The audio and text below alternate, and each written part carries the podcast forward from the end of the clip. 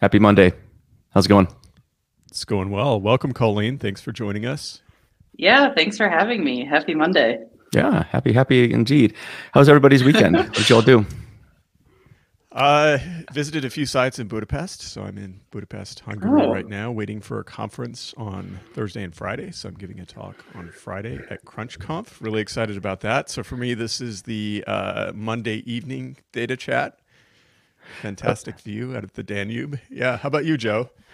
Um, it was good. What did I do this weekend? I went to Denver and um, spent a lot of time with Bill oh, Inmon. Right. So that was a lot of fun. Uh, um, yeah, we Oh, every time I hang out with him, it's just fun. We chat for hours, and so we uh, he walked me through the entire history of the uh, technology and uh, data world, um, and so that was really fascinating. I actually recorded a podcast, so we can be dropping that uh, at some point. But yeah, definitely honored to have somebody like him, you know, um, as, a, as a very close friend and.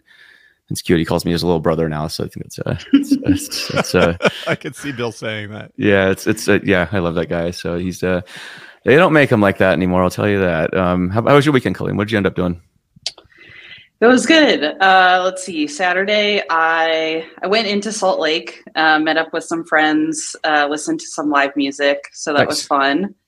And then Sunday, uh, just kind of prepping for the week. Uh, went to the driving range. I'm getting into golf a little bit, or trying to, um, which is uh, it's fun, can be also frustrating at times, but um, uh, thank God hard. for YouTube. Uh, though I was like, you know, I do a few reps, and then I'm like looking up like how to swing golf club properly. so and then going back. So yeah, but no, it's that, it's a good time. You do that while you're on the driving range. Are you like like checking your form on on uh, against YouTube videos, or how do you?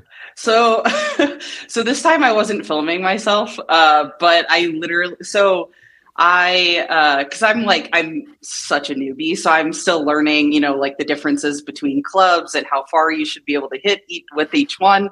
And so I was, I was uh, using a seven iron, and I was literally on YouTube being like, because I felt like I just wasn't doing it right. Mm. I was like, I don't know how to coach myself.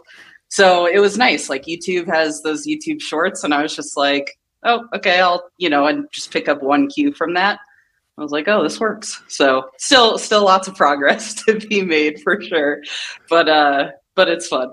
It's fun. It's cool you're uh, still trying out new sports and, and stuff too. So we'll, we'll get into your your uh, past in a second, which is I think very fascinating. But uh, for people who don't know who you are, do you want to give a quick intro? Yeah, so I'm Colleen Fotsch. I just moved to Utah a few months ago. Um, I'm a data analyst at podium. And before that, I was a competitive athlete for many years. I swam at UC Berkeley, um, won a few national championships, and then went on to do CrossFit, competed in the CrossFit Games a few times, and then got into bobsledding of all things uh, for about a year and a half. random sport. yeah, and then took a hard right into data analytics, and, mm-hmm. and now I'm here. nice. I, I, have to ask, like, what attracted you to bobsledding, and how was that experience for a year and a half before you made the jump to data analytics? Yeah, so I prior to getting into bobsledding, I think my exposure to bobsledding was, you know, I would watch it when the Olympics were on, and then Cool Runnings, which uh, of course, love cool that, runnings. love yeah. that movie. um, and uh, one of the pilots, um, Kaillie Humphries, who multiple gold medals, amazing athlete. She reached out um, and recruited me and was like, "Hey, have you ever thought about getting into bobsledding?" I was like, "Can't say I have," um, only because I had no idea how people got into the sport. Um, and and it's usually through recruiting or bobsledding also hosts um, a combine essentially, which you can do um, either at the Olympic Training Center or they have other spots around. But so, yeah, she was like, "Hey, there's a spot opening up at uh, in Lake Placid where the Olympic Training Center is at. Do you want to come out and give it a shot?" And I was like, "You know." I, I got to at least try it. Um, this is kind of a once in a lifetime kind of thing. And so ended up um, making the national team and uh, the goal was the Olympics, but ended up tearing my ACL before that season qualification process started, which was a bummer. Um, but honestly, looking back, kind of a blessing in disguise. And at the time, I was in school for data analytics. So the plan was always to go that way afterwards. It just ended up happening a little bit sooner than I was planning on it. Um, but it was a wild experience. I mean, there is absolutely, I remember getting into the sport and before we actually started sliding, asking people, you know, what does it feel like? It's got to feel like something else that I've done. Like, is it like a roller coaster? Is it, they're like, it's nothing like anything you've experienced. And they're 100% accurate. It is nothing. Actually, I did hear someone say that it could potentially feel similar to if someone put you in a metal trash can and then threw you down a hill. Um, so that, that uh, that's kind of similar, I would say. Um, but you're not going like upside down or anything. But uh, but yeah, it was a wild experience. Um, and so I had come out to Utah a few times because there's a track in Park City. Um, so it's cool to be to be back here in Utah. Well, it's good to have you back. Yeah, I think we met at the DBT meetup in Salt Lake City. Yeah. Like, what is she doing here? Because I remember you from the CrossFit uh, games and regionals, um, and you were an absolute like killer. You know, oh, I mean, I, I, knew who you were, and, and I was like, then you come over an autograph for my book, and I was like, I, I think I wrote like, um, like you should, I should be getting your autograph instead. So I think I was more starstruck seeing you at, at, a meetup of all places. Like, what is she doing here? This is like the weirdest thing I've ever seen.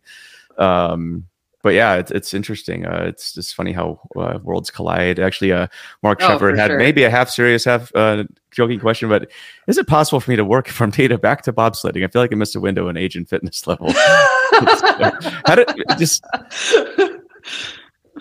when when they uh, when they picked you, um, was it was it be I mean just maybe for a, maybe a minute spend about how do they how do they choose athletes because it's not like you're training from the age of a young, a young age to be a bobsledder. Um. No, very very few. They do have you know a, some junior teams and stuff, but yeah, like to your point, there's no you know when you're eight to 10 years old, there's no club bobsled team like in Arizona and California and stuff like that. So it's horribly um, dangerous for kids. Yeah, it's, yeah, it's, it's pretty wild. Um, especially, I mean, I think like I tell people you got to be like a little bit crazy to do any of it. But I look at, you know, like skeleton and luge and I'm like, that is, I, that would be insane. But, um, but I would say as far as recruiting for bobsledding, so I would say primary sports that the females come from are track, volleyball, softball. So very like high power athletes. Um, and then for the males, football, rugby, track. Um, and track tends to be a big one because they're looking, the two main things are power and speed.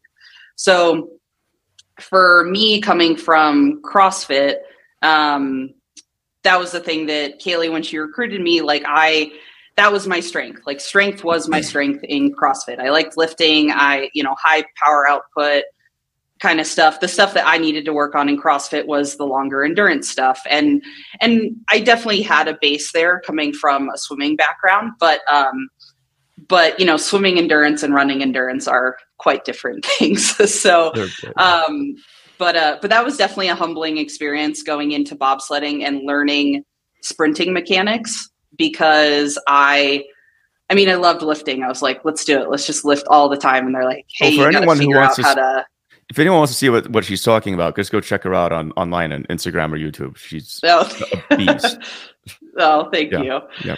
But yeah, no, learning how to uh, run properly is was very, very humbling. Um, because in CrossFit, my running workouts were primarily focused around you know 5k distances and stuff like that and being able to run you know 400 meters at a time and then go do you know 15 power snatches or something like that. So very very different than sprinting for you know 20 30 meters. Um, so so that was really interesting. So i would say yeah as far as recruiting for bobsledding definitely um, power and speed are the main main things so there you go, Mark. If you wanted to join the bobsled team, just get really uh, powerful and yeah. very fast. Uh, Sarab asked, we'll get we'll get into the questions in, or the uh, the topic in a bit, but uh, he, uh, Sarab asked, "Are you into HIIT? Uh, that's high intensity interval training for people who don't know what that is." Yeah, I would say so. My training right now has some CrossFit elements, but definitely at a lower volume. The intensity is a little bit lower because my my goals are now a lot different than when I was competing full time. Um, I definitely don't suffer as much, I would say, in my workouts, um, just because I can't, I don't need to push myself to that level anymore. And I, for my workouts now, I want them to give me energy and to kind of prep me for my day and my week. And if I go ham in a workout, I'm just going to be a pile of mush for work, and that's not helpful for anyone. So, so you're not you're not trying to do like Fran before work. Oh no no no! Um, for, for, yeah, for people who don't know what not. that is, what's what's Fran for the uh, for the yeah? So Fran is twenty one fifty nine of pull ups, kipping pull ups, and thrusters. Which a thruster is just uh, with a barbell, a squat, two overhead. So you go uh, twenty one pull ups, twenty one thrusters, fifteen pull ups, fifteen thrusters, nine nine and it's it's painful. I mean, if you're within like the CrossFit space, like Fran lung is a thing where you're going so hard that you have like you're coughing and whatnot afterwards. So it's before. like I couldn't speak for like two hours after it sucked. Yeah, it's probably good for everyone else, but like it was. yeah, no, you just can't breathe. It's yeah, but no. As far as uh like high inner uh, the HIIT training and stuff, I definitely have elements of that in my training. I mean, Joe, you've seen it in the programming like I've given to you where it's, you know, work to rest and stuff like that. And I think that's a really good way to still get some intensity in your workouts, um, but still regulate it in a good way and have that active recovery built in there. So, yeah. I guess on the notion of longevity and, and health and wellness, which we're talking about, I guess, you know, so you switch from being, you know, a super high performing athlete, a competitive athlete, to being a data analyst and working in tech. That's not the uh, uh, most traditional route most people take to get into this industry, but here we are. Um, yeah. But as, as I mentioned in the show notes, tech is, I think it's notoriously a meat grinder. I think Matt can attest to this. It, it's just, it takes you in, it spits you out. And, um, you know, it often involves long hours and, uh, you know, and I would say the lifestyle of a lot of techies I know too. And I'm lumping data people into this, but it's, um, work life balance is supposedly a thing. Um, it's it's often uh, maybe um, a mirage, and then uh, you know I, I would say it's just it's. I think everyone I've talked to, they want to work out, they want to do things that are good for their health, but often they're sitting at a desk all day, and after that, maybe depending on the cities you're in, you're getting drinks with your friends, or or depending on the city, maybe other indulgences as well. Uh, so, um, you know what I'm saying. So it's it's it's an industry where I think that that the motivation is there for for health and wellness, but it's it's elusive. It seems like so. Yeah, no, it's it's definitely different, and like you and I have talked about, um, it was definitely a big shift for me going from competing for so long and my you know every choice i was making around sleep nutrition recovery um, all of that stuff was for this goal of you know going to the olympics or going to the crossfit games. And when i shifted into okay this is no longer serving that purpose and i need to find have a different mindset and purpose for you know why do i go to the gym? Why do i want to eat the way i want to you know to? And and also like you brought up the social aspect like you know, when I was competing full time, I kind of just didn't really have a social life. So it was kind of mm-hmm. easy to, I wasn't in those, you know, scenarios of like, okay, I'm out with my friends, they're getting drinks. Like, can I have a drink? Is that okay? You know what I mean? And kind of navigating that stuff or, or, you know, traveling more and being out to eat more and, and kind of figuring out how to not have a like all is lost mentality. Cause I think that's a thing too um, is that it can be hard to feel like, well, there's just no good options, so who cares? Let's get everything. Mm-hmm. and um, and I think that's a slippery slope. And so, um, but yeah, so for me, it's definitely been interesting to kind of rewire, reprogram all of that to okay now my goals are about i want to feel good i want to look good i want to move well and i want to feel all of those things, not just now, but in 20, 30, 40 years. And I think um, that's my biggest why right now. And to be able to use like your fitness to go do other stuff. Like for me, for example, like I, I didn't, which sounds so silly. I didn't really realize until semi recently. Like when I was competing in sport, I didn't really have hobbies. Like the gym was mm. my my work and my hobby and like there was no time for other things. So like now I'm actually getting into hobbies and realizing that my fitness that I'm still doing it allows me to go do these fun things that I want to do outside of the gym. Um, and yeah, I think um, it's tough because I think in this space of you know data in tech, it and I'd like to think that we're kind of past that point of like, oh, it's cool to you know be telling your friends like, oh, like I didn't sleep for five days and like you know i'm just destroying myself and like look at all i've done though. It's like that's not cool. Like that's not i mean yeah it's like oh you did this thing but now you're like cutting 10 years off your life and it's like and you feel miserable doing it. And so but i think that's the thing is like it's it's not the i think that's the tough part is that it's it's really the basics that like people need to start with and it's not the sexy things it's the you know getting enough sleep. It's the going on a short walk in the middle of the day. It's the you know 80% of the time eating good quality food uh, drinking water. Like these are and most of these things cost zero money. Like it's not like it's an expensive lift or anything like that but i think it's the um, it's the realizing and deciding that it's important enough to you to make those decisions. And I think a lot of that comes from like asking yourself, why do I want to be doing this? You know, is it mm. okay? I want to feel better. Well, why do you want to feel better? Well, I want to be able to play with my kids and my grandkids. Okay, like, and I think it's like kind of figuring out like, why is this important? Because I think while this stuff is so simple, it's not that it's easy per se, right? It's not always easy to make those choices, but I think where I see, um, and Matt, you brought this up, is that I think a lot of people wait for the motivation to be the trigger or the catalyst to get them like out of the bed in the morning to the gym to you know to choose the better quality meal or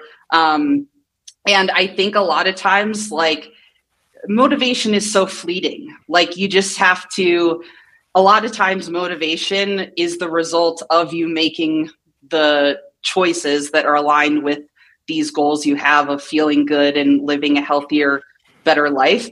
I think if we all, I mean, I know if I relied on motivation like every day, I don't know, it'd be like flip of a coin whether or not like I'm to make it to the gym or not.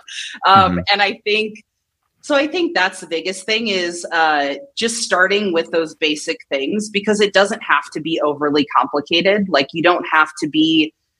It's like a magic, you know, combination of the right supplements and you know the right um, combination of wearables and like all the stuff. It's like it can start out really, really simple, and I think it's just building up the momentum, and that causes you know you to make better choices. And and that's the thing. I think once you start whether it's um, and not that you have to start with all of them. I think like for me what i like to tell my clients is like let's start with something that you know you can do that you know you can be consistent with. It's better to tackle one thing for a few weeks than try to do five things. Yeah. and then you're like and then you're just bummed because you're like well i didn't i didn't do that. And now you feel like you failed. It's like well let's just get an easy win here and like let's build on that. So yeah, I think it's just about figuring out where to start and then just starting. Like whether it's the tiniest step in the world, like who cares? It doesn't have to be this big grand gesture. Like big things are made up of, as corny as that sounds, like big things are made up of really, really tiny things. And that's all you got to do. Like it's just the little, little things that can move the needle and especially when the baseline of people working themselves half to death in tech is so bad just like you said colleen adding some of these small things like drinking water choosing some good things to eat adding greens to your diet going on walks starting mm-hmm. there really gets gives you a lot of mileage and then you can build on top of it mm-hmm. yeah I mean, Absolutely. for example, right? I mean, hydration was a thing, right? This is all like sort of ch- covered in chalk now because I take it to the climbing gym. But it's like nice. drink three of these of water every day, right? Pretty easy. Right. You know. And I mean, so so for the audience, Colleen, uh, we work together a lot. She's uh my coach, but not just fitness. It's like everything else in my life because I realize like my sleep and mm. everything else. You know, I, I you know I I you know been an athlete myself. Um, you know, in my life, and it felt like once you I don't know, it's weird because once you're an athlete, you always feel like you need to chase kind of that that feeling, you know, kind of like Uncle Rico and the Napoleon Dynamite. um, so you know, just, but it, but it's one of those things where I feel like you know you you also learn successful habits that translate over into other things, you know, and mm-hmm. and so, um, but at the same time, I think it's easy to focus on uh, that that end goal and miss all the the basics, like you were saying, like just staying mm-hmm. hydrated during the day. I I don't drink enough water, right? Like it's yeah, you know, um, and so that's uh, that's been awesome. It, it's it's a you know a very tangible difference there. And then sleep's like the one thing where I'm absolutely terrible at it. I mean, I try, but it's you know, I look at your Instagram stories and like you just have this angelic sleep. You have your radio scores in the 90s, and I'm like, wow, must be uh must be nice. I'm Matt. I'm pretty sure you you, you sleep pretty well though. I think you're uh these days, yeah, yeah. I've yeah. made a lot of adjustments to to make that happen. I think I was sleeping worse when we were like at the peak of running our business with a lot of employees and writing a book together. That was just stressful. Not... Yeah, oh, I'm sure. Yeah. Idea, right? But the, you know, you and I are traveling a lot, Matt, and it's like you know you're in yeah, Hungary yeah. right now and having adjusted jet lag actually twice um, in a week, I think. Uh, you're in Paris last or London last week. Um, yeah, and my strategy, yeah. I had to come back to New York, so my strategy was to basically stay on European time when I was in yeah. US. Is it working?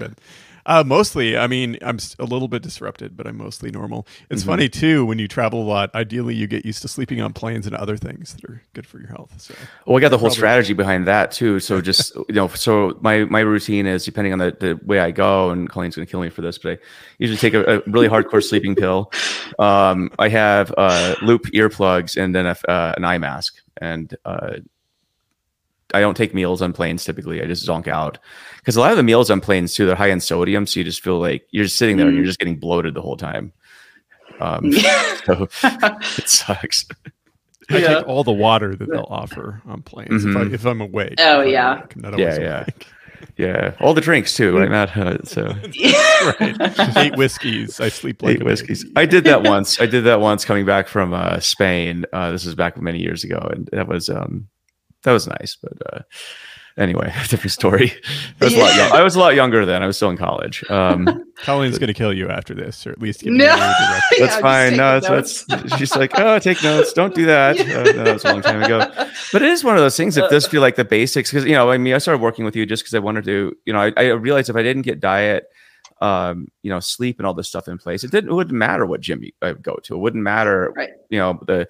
You know, if I could hire the best CrossFit coach on the planet, you're probably one of them, right? But it still wouldn't matter at the end of the day because I, I bring mm-hmm. a really crappy of myself, you know, version of myself to the gym, and same with work, right? And same with everything else. Like you, yeah. you there's all you know, you get the fundamentals dialed. It's amazing what happens, but you know, I just I just see a lot of people, especially in our industry, that are just running on fumes. Like, and I don't know how else to put it, but it just feels like they're not bringing the best selves that they could. Um, mm-hmm. You know, mm-hmm. and a lot of it is just uh, it's lifestyle adjustments as far as I can tell. Again, I'm not judging anybody. It's just it is what it is. But people just look haggard. They're always, you know, on a razor's edge of being, you know, bad tempers and everything else. And then um like I said, depending on the city you go to too, then you're going out and drinking every night too. I mean, I know a lot of people mm-hmm. that do this mm-hmm. still and it's that's just a lifestyle, right? Finance is the same way though like in New York City. I mean, oh, it's yeah. like you know you're you're basically garbage unless you can uh, you know. I mean, I know hedge funds. Are you know, your first day there, it's like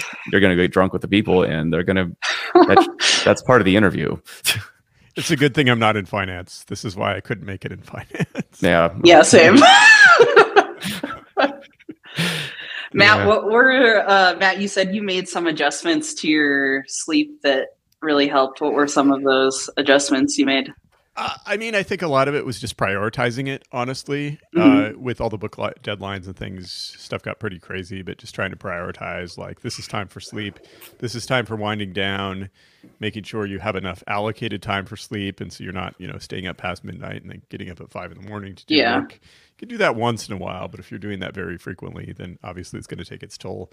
And then just the basic stuff, like trying to make sure that on days when you have a lot of deadlines, you're not ignoring your basic routines, like going on walks or running mm. or whatever it is you normally do, right? So important. You, yeah. Especially if it's a routine and you drop it, your sleep is that much worse because your body's like, wait, what's going on? Like you just worked, you sat in a chair all day. What what's happening here? Yeah. No, that's such a good point. I mean, our bodies like consistency and routine. And I think that's such a good point because, you know, we talk about the initial lift of, you know, making these things a priority. And of course, like the initial getting started is usually the hardest part, right? And not that it gets, you know, you don't I mean, I wish I could tell you, like, oh, the 80th time you make this choice, all of a sudden it's going to be easier and you'll never have to struggle again. I mean, it's not the case, but the more times you make the choice to do it, the easier it gets because your body kind of goes on autopilot a little bit and it becomes a part of your life and your lifestyle. And it's, and it's less of a, oh, I want to be a person that does this. It's like, no, I am a person that does this and I prioritize this because this is good for me. And, like to your point, for me, I um, I noticed when I because I moved out to Utah, I wanted to be in office, so I'm working in office, and I, and I love it. And I noticed that I was um, eating lunch kind of while I was working, and then after I'm done with lunch, I go right back into working. And was realizing that, you know, I sit by windows, which is great. I have a great view of the mountains, which I love. But I was realizing I wasn't getting outside for like seven, eight hours of the day. And I was like, I mean, there's light in here, but the fluorescent light isn't quite the same as the actual sun outside. And that's an important thing for your body, like getting sun exposure and getting outside. And it doesn't have to be, you don't have to go for like an hour long walk, just, you know, 10, 15 minutes is great. And so that was something I implemented was that when I'm eating, like I shut my computer, like it's fine for me to step away for 20 minutes. Like you know, if I have to, you know, answer something, I will like right before.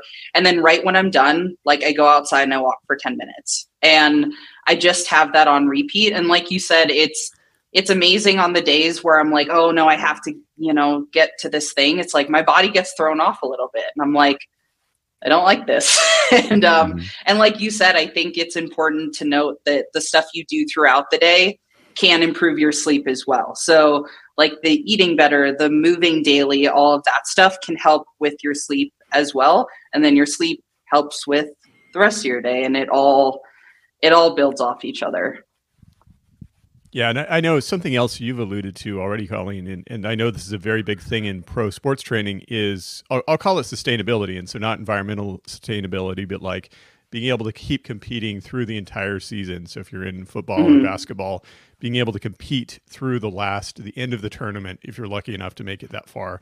And so if you yeah. kill yourself early on, then you're not going to maximize your performance. On the other hand, if you're really lazy early on, you won't be very successful in your sport.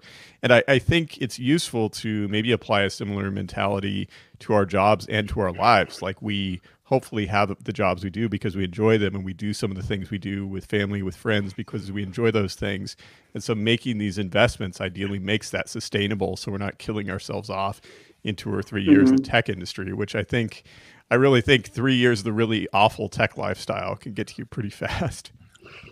Oh for sure. I mean you you like sleep deprive yourself for a few days and just you're going to be falling apart. I mean, Joe, like you said, you're going to be on edge. You're definitely not functioning, you know, at an optimal level.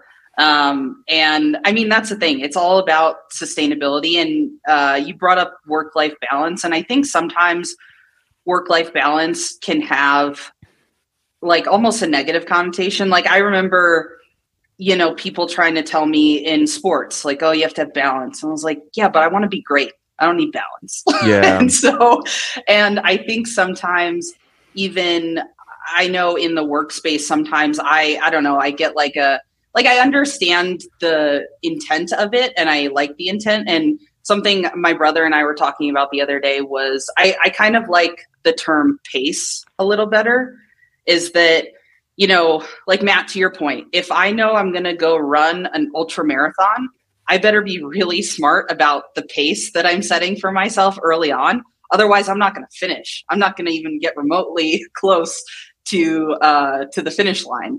And so I think, you know, and that's something that I learned like transitioning into the data space was that you know like i'm in this for the long haul and i can't treat it like i'm only here for like I, am here for a good time and i want to be here for a long time not not just for a short good time and mm-hmm. so i think it's really important to um to set a pace for yourself and know that like of course there are certain deadlines and days where like you're putting in a lot of extra hours that's fine but as long as the majority of your days are have that more balance, better pacing to it. Um, that's what's going to allow you to do yeah. good work, not just now, but long term. And I think that's the thing is like, I mean, it's kind of like a bank account to a certain extent. Like you got to keep putting into the savings account, like, or even a car, like it's got to run on something and like you don't want to get you know 10 years down the road and all of a sudden like you're trying to cash checks that you're or you know your body can't cash anymore because it's like no like we gave it all up. And i think that's the thing is like i think we're in i don't know myself included it's it's hard to because we want like the now we want the instant gratification we don't care because we're not you know we're not you know 60 70 years old yet. So like who cares? I'll worry about it when i get there. But like you want to get there. And like you don't want to get there and not be living you know a fulfilling life. And i think it's like you said it's not that like i'm not sitting here saying oh you have to be less of what you are now. It's like no if you implement these small things you actually get to be more of what you are now and for longer. And so i think it's again it's it's about starting starting small. It is. We've got some comments here. Mark keeling says golf is the uh, most sustainable sport ever. Um, yeah probably is. I also put esports um, if you really want to I don't know. Esports, some of those guys in esports just kill themselves and gals. Uh, it is pretty like hard, actually. Going, you know, 24 hours, 48 hours. That's true. I don't true. know if their sleep is very good. Yeah, no. they have very fast reaction times, though. Yeah, yeah that is um, that is true. Mm-hmm. Uh, Adam Sorka, what's up, man? He, he asks, uh, would you rather have a 145 Fran time or a data model that actually reflected the state of the business needs? Oh, 1000% the data model. What was your Fran time? what was your best Fran time out of curiosity? Oh, um, I think just under two minutes. I want to say ish or around two minutes. I think. I, you know, it's funny. I don't know if I ever did, or I definitely have, but I feel like I did so many variations of Fran. I rarely did just Fran, you know, mm. like chest to bar Fran or heavy Fran or double Fran. And it was always like, Ew. So Gross. yeah, but I I can't say I'm ever going to be doing Fran ever again. it's like my favorite workout. Unless, though, I think in all the CrossFit workouts. Really? Yeah, I, that was my favorite. Oh, mine is uh mine would definitely be Grace. It's uh 30 Ugh. clean and jerks for time. Well, it's a great. That one's one. hard. That one's uh, it's yeah. shockingly hard. It sounds really easy on paper because it's like, what's the big it deal? It doesn't sound easy on paper. I mean, well, but the you men's know, that's, that's terrible. the men's weight, I think, is what 135, the RX. Yeah. And what's it for women? 95 pounds. That's it. That's all you have to do. Yeah. Okay. Okay. 30 times. and I'm sure it's horrible. All right. It sucks. well, I mean, you get past, I think, rep 15 or something, and you're just like, this is turning into a job. Yeah. It's basically you just try and go fast enough where, uh, so your body can't really figure out what's going on. and then by mm. the time it does, you're almost done. Yeah. I can't remember what I did it in. I think it was 330 or something was my best, but that helped. oh, nice. Yeah, yeah. I used to do a lot of CrossFit, but then um, I, I don't know. I just couldn't. It got to be a bit too much. I feel like you know. And it's actually at, Ute. They're actually trying to um, convince me to join the competitive uh, team way back. Uh, this must have been a long time ago. Oh yeah, like, yeah. I was like, I can't, I can't commit the time to this. Like, I see what you guys do, and it's like you're in it's, the gym all the time. All the time. Like, yeah. It's it's just it, you, would have to dedicate it. Like I had a job. It's like this isn't. I don't know how this is going to work. So yeah, especially now, it's it's so competitive, and oh, even oh teams now, you have to dedicate so so much time mm-hmm. to it. So it's it's essentially a job. It is. Um, well, you got all these freakish mutant kids coming into it now. I mean, they've been training CrossFit yeah. since like the age of, you know, since they're preteens basically, and these kids are crushing. So it's insane. I, I don't even know how you compete against them at this point. It's just, it's just that's like every sport though. I think once it reaches critical mass, it's like every sport just attracts the younger kids because their parents are just pushing them into it, and then it's climbing. I'm seeing the same thing in climbing right now. You know, it's uh, oh, it's yeah. a sport I've been doing probably the longest, like almost 30 years or something. But it's like the um the kids coming into it now are just ridiculous. And back when I started, it was like you know the whole the old thing was like, well, like kids can't climb because they're they're not uh, developed enough. I mean, it was just this old mm. trope, and I'm like, wait and see. Interesting. so, I, I was a kid at the time too, but it's it's interesting. And um, but anyway, uh, let's see here. I guess what you know, let's let's walk let's talk to the basics though, right? So I mean actionable advice for people. If if they're um, you know, you work in tech, we work mm-hmm. in tech, um, you kind of know the know the drill in terms of how, the lifestyles and stuff. And, you know, what would what would you recommend are some easy wins for people? Yeah, so easy win for sure is moving daily. So not that I'm not saying, hey, you got to be in the gym every day of the week. You know what I mean? But I would say getting out and moving. I know for me, having a step goal is helpful. So, like, if you have a watch that tracks your steps, I, for me, I just seeing numbers helps me. Um, I think that's just because, like, uh, Joe, to your point, like, I like having those goals and I mean, that's how you got that into analytics, though. I think you got into analytics, so you're nerding out on fitness data, right? right. So, yes. Yeah. So, like, I've and I joke, you know, about like there's no magic combination of wearables, but I do enjoy my my wearables. um, like for example, for me, sleep was a really tough thing. Like even when I was competing, for whatever reason, it was by far the thing that I struggled with the most. I would do any workout I was told to do. I would eat exactly what I was supposed to eat. I would, you know, do all the recovery work and whatnot. But for whatever reason, I was like, sleeping was tough and it was all it it was the winding down piece like not sitting on my phone and um, you know being consistent about when i was going to bed and getting enough hours before midnight you know in bed and waking up at the same time and all that stuff and for me um, i have an Oura ring which i wear to sleep and then every morning i look at it gives me a readiness score and um, a score for my sleep it also tells me you know hours of rem deep sleep light sleep, all that stuff. But for me, it was helpful to, I mean, one, figure out where I'm at.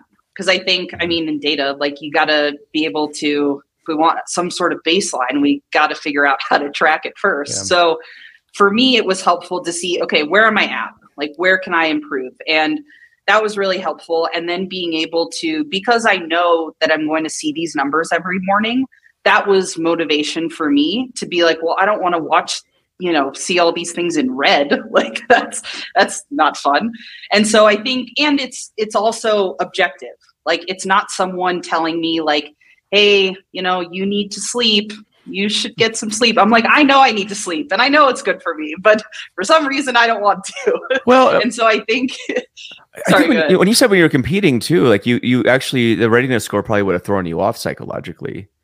Yeah, I mean, when I was competing, I wasn't a huge fan of, um, you know, like Whoop Oura Ring, all that stuff, because for me, I I did well. I would use some of it occasionally, but it, around big events, I would just not wear it because if I'm going into a competition and all of a sudden my thing's like, hey, you know, you should probably take it easy today, I'd be like, uh, no, I cannot. Right. And that's the thing too. Like, I don't need that in my head being like, oh, you know, my ring says like I'm not at an optimal performance level today. Oh no, like it's just that's not helpful for at least for me psychologically. I was like I can't deal with that. Yeah. Um but I think for me you know now like if my Oura ring I mean it's and that's the thing too. I think it's good to be able to connect be okay my numbers are saying you know I haven't been getting the best um uh, haven't been doing the best with my sleep and now i can kind of feel it like i can feel it um, it's showing up in the gym. It's showing up in you know how much effort and uh, focus I'm able to put into my work. And I think that's the thing too. Like it's a good check in of okay, like there's been three nights where yeah, like my ring is telling me like, hey, like you're still like under seven hours or whatever it is. And it's like, okay, like time to like dial it in a bit. And I think it's not about perfection, like it's just about consistency and progress. And so I know for me, having the numbers, whether it's the steps or um, the tracking the sleep, I think that's been super helpful for me. And again, none of this stuff will do the work for you. I think that's the thing where people kind of make fun of it all of like, oh, I need to track my numbers and all this stuff. It's like, yeah, no, it's it's gonna measure it, but like none of it like my watch isn't going to go do my workout for me in the gym. Like that'd be really cool if it did but like it's not going to. And it's not like by wearing this magic ring i get extra sleeping powers but it helps me to be honest with myself and hold myself accountable because i know that that's important to me. And it's important to me because i want to perform my best in my work. And i also want to show up well for things outside of my work. Like I want to be able to have energy to go skiing this winter and I want to when I'm spending time with my family, I don't want to be exhausted and grumpy and you know all this stuff. Like that's so I think um yeah, I would say as far as places to start, um just walking daily um and getting more sleep. I think especially Matt you talked about the wind down process. I um, a few things that help have helped me is one limiting light exposure at the end of the day not just on your phone but like if you can dim it sounds kind of silly but if you can start to reduce the lighting in your house or apartment or whatever towards the end of the day that helps a lot because that's also allowing your body to um, be on like a circadian rhythm of like the sun you know and like okay it's nighttime so like less light that has helped me. So like at, around dinner time, I'm like, okay, I'll just have like my one lamp on. I'm not like eating in the dark or anything like that. I mean, you could do that if you'd like. A headlamp. Yeah. Um, that would be amazing.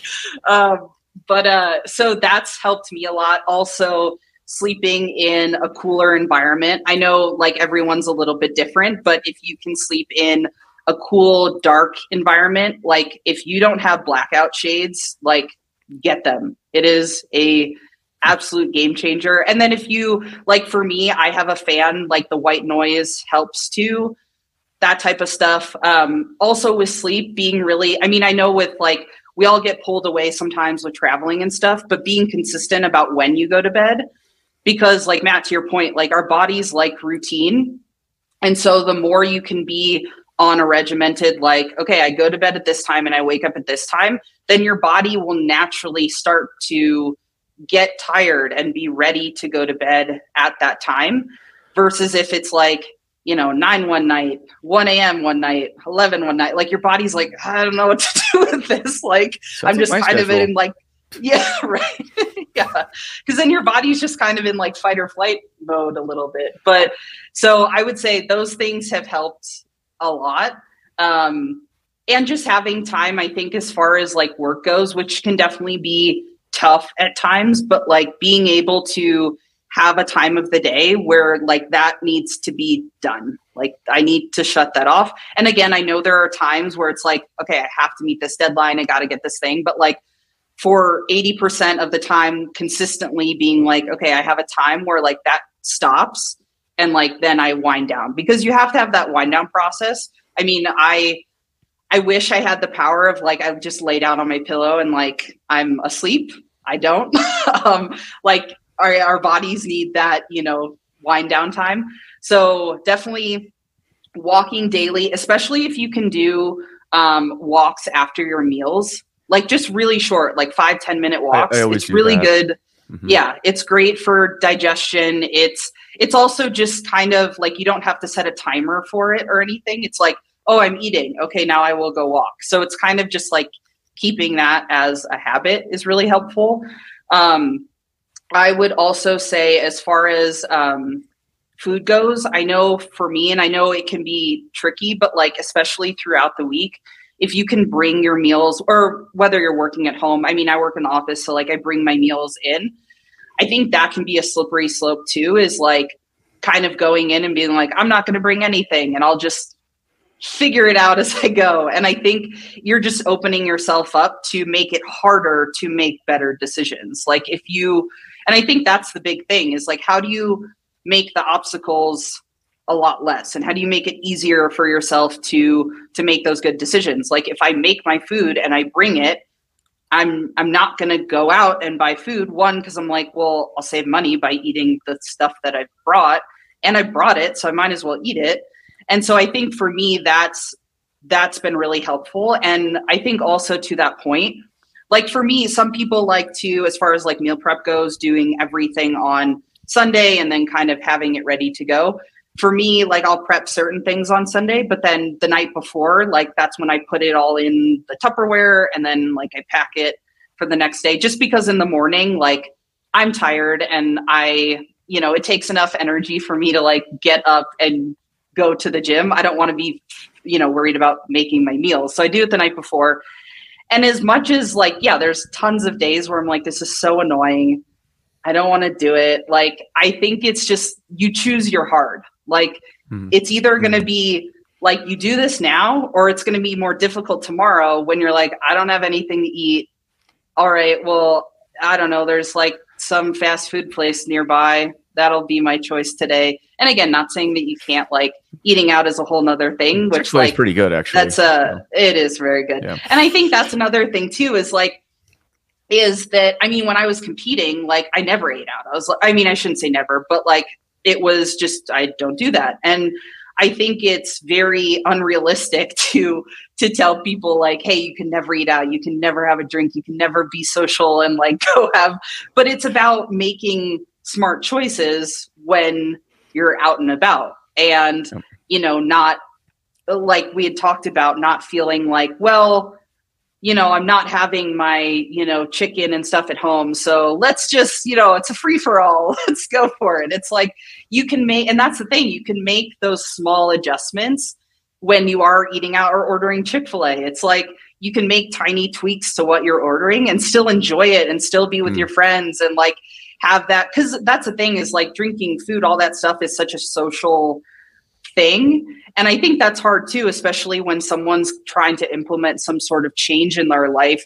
It can be a little daunting because it's not like it may not be what your friends and peers are trying to do. And you don't want to feel like the weird one and stuff. And like the i mean i'm the weird one with the tupperware. And like it's like it's okay. Like but not always. But i'm saying like you can still go out and still you know order from the same places and stuff. And you just make make different decisions. Mm-hmm. and that's and that's totally fine. And that's the thing too like i think we tend to think a little too much of like oh they're probably thinking like oh why am i order it's like they they're not even thinking about it. Like who cares? You know what i mean? Like it's and that's the thing you go back to not to make every every decision you make about your food this deep thing but it's like but it is. It's like okay, I'm going to order. And I think that's the thing too, is to not be restrictive with yourself. It's like, okay, what can I substitute that for? Or what can I have instead of that?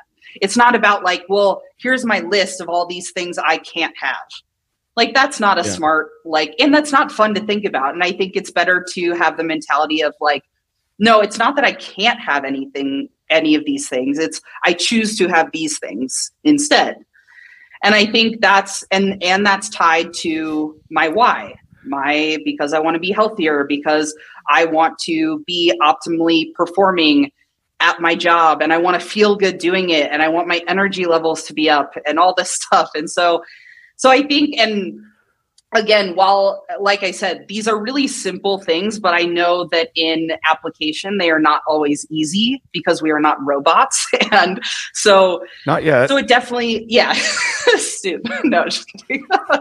but, but yeah, so I think, um, so I think so far we've got uh, moving daily.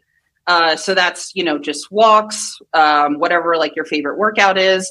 Um, and then we've got sleep, you know, having that good wind down time, having good sleep hygiene and habits. Um, and then as much as you can, eating qu- quality is far more important than like you want to tackle qual- quality before we're like getting into like, oh, how much do I need to be eating of these things and nitpicking about that? Like, tackling quality is like far more important um, to tackle first, I would say. And for me, it's just about making um, the like good quality food accessible to me. So I'm more likely to make those choices.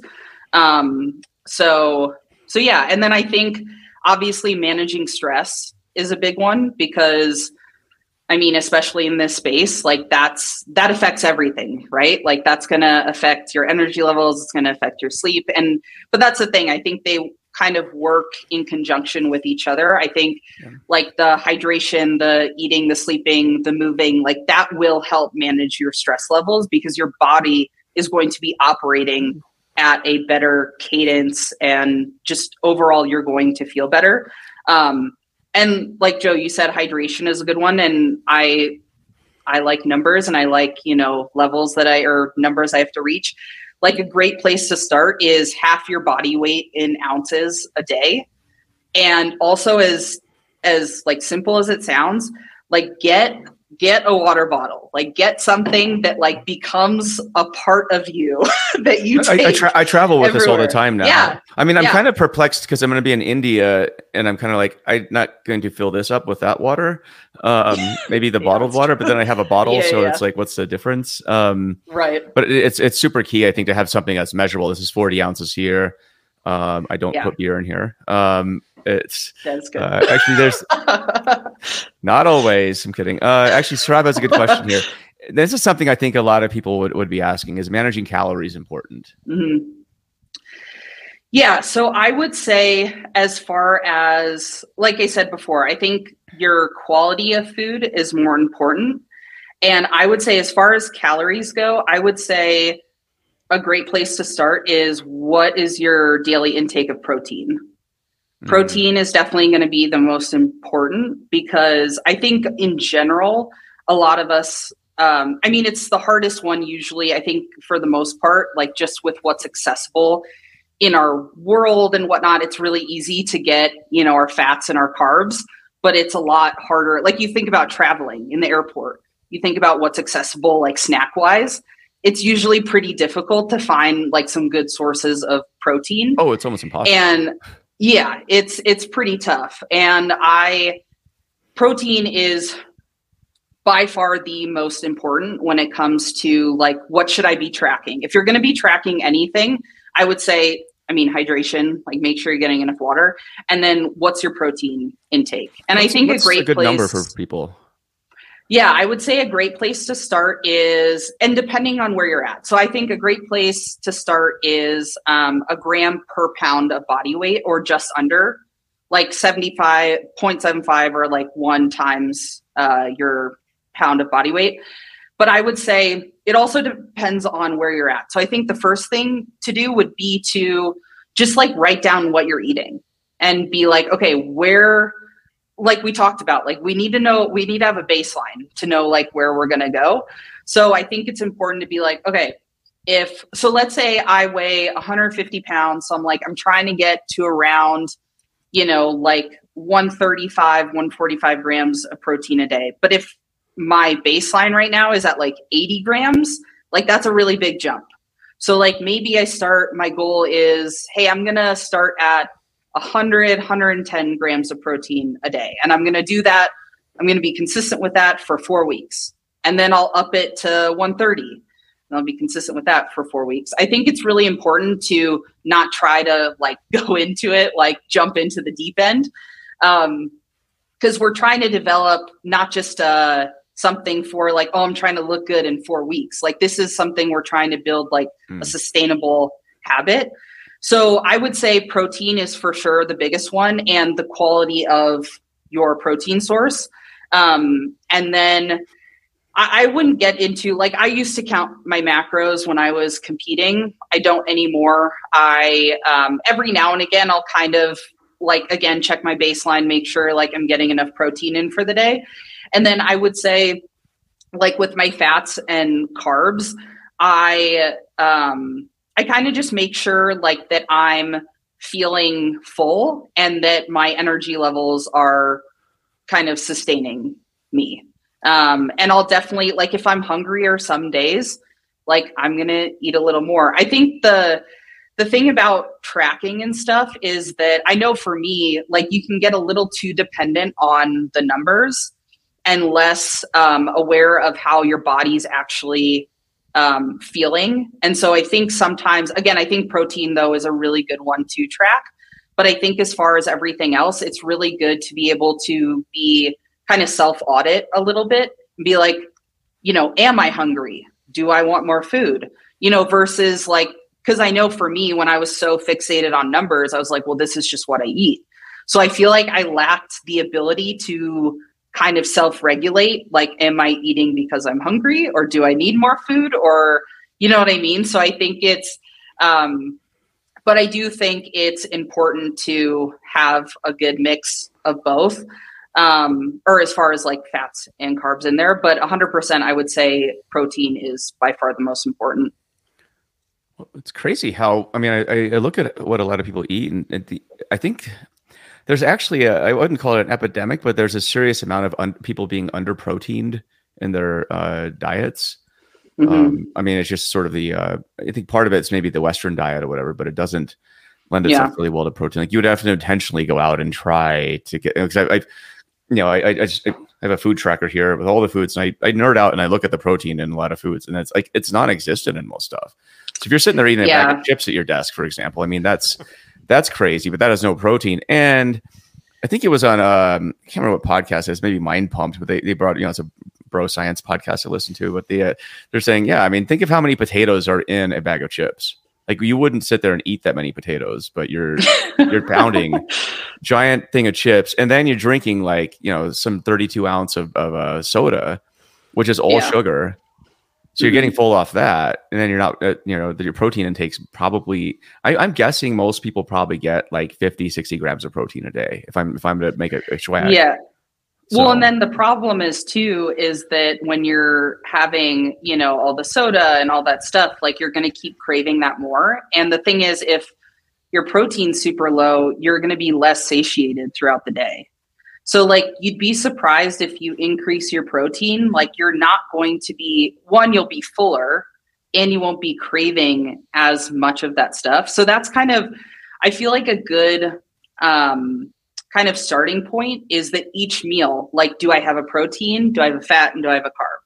You know what I mean? Just to like be like, okay, I'm checking my basis. So, like, if you are going to have like the chips or whatever, like, are you, is there a protein that you're eating with it? You know, what it, like I think, and that's the thing. A Big is, Mac, like, yep. yeah, yeah, which actually has a bit of protein in it. It's like forty grams. So it, it yeah. does. I know this. I checked. You're just telling me to get proteins. I'm just kidding. Um, yeah. Uh, but I think that's the thing too is that also protein is going to allow you to maintain and build lean body mass and lean body mass like having muscle on your body. And I mean, resistance training is also doing some sort of re- resistance training is super, super helpful, not just currently, but or like in your life now, but long term, as far as like your bone density and you know your joints and back and all that stuff feeling good for a long time and as far as like if you're talking about body composition like if your goal is to you know drop a few pounds like i think a lot of people think, well, I just need to run and I need to do cardio and I need to, mm. you know, just which that's important and we want to do that for your heart health and all that stuff and like get a good sweat in. But as far as like if you're putting on lean body mass, and I don't mean you have to like be huge and like look like the Hulk or anything, but like if you're putting on lean body mass, like your um your metabolism is increasing. So you're burning more calories throughout the day just moving because you have more lean body mass on you. And the only way you can build that is through some sort of resistance training. And then you have to fuel properly. And that's where the protein comes into play. Like your body needs to be able to build off something. So I think those are also really important things. And again, I'm not saying like when it comes to resistance training, like whether it's bands, dumbbells, kettlebells, like you don't have to be throwing around a barbell. It can be really, really, really basic stuff. Awesome. I know we're coming up on time here. Um, thanks so much for the fun chat. I, I think I, yeah, thank you. The audience did too, and Matt, I hope you uh, go get hydrated and uh, go find some uh, good foods in uh, Budapest. Cheers. So, that, yeah. that is a huge water bottle that is impressively massive. it is awesome. Uh, for people who want to find out more about you, how can they do that? Yeah, so I'm on Instagram at Colleen Fotsch and also on YouTube, Colleen Fotsch as well. Yep. Yeah, that's cool. Yeah, definitely follow her. She's got, uh, especially her Instagram stories. You can you can check out her diet and her readiness scores, and uh, it's pretty cool to see. And and your workouts too. It's cool seeing your workouts Thanks. how they've evolved over time from being a you know, this powerhouse in CrossFit, especially to um, you know, I think more definitely more lifestyle training. But even your lifestyle yeah. training though is definitely still very it's these are good workouts. So I mean, thanks. I don't. Yeah. So awesome, awesome. Well, thanks to the audience. Uh, next week we have uh, Lucas Schulte, um, uh, and we're going to be talking about um, SQL compilation and fun stuff like that. Ooh. So a uh, topic that's very relevant or related to this topic. I'm kidding. Um, analytics. I mean, analytics. Yes. Right. Uh, no, but thanks for coming on. I feel like this is just a topic that is is definitely it needs to be talked about. It needs to be addressed, mm-hmm. and, I, and I really feel like this is one of the things where every tech person I've talked to, in the back of their head, this is this is something they're deeply thinking about, but they don't don't know how to get started, you know, or there's a lot of reasons why they're not going to do it, and so I'm, mm-hmm. we started rushing the, uh, topic here. So awesome! Well, yeah, thanks a lot, awesome. Colleen. Yeah, thanks, and thanks, Matt. I hope you uh, enjoy your evening. Uh, hopefully, you can get outside and uh, go for a nice stroll. So it should be nice out there. So. That is the plan. Yeah, the weather is, is amazing. So it seems yeah. like it. Awesome. Well, thanks everybody. We'll talk to you soon.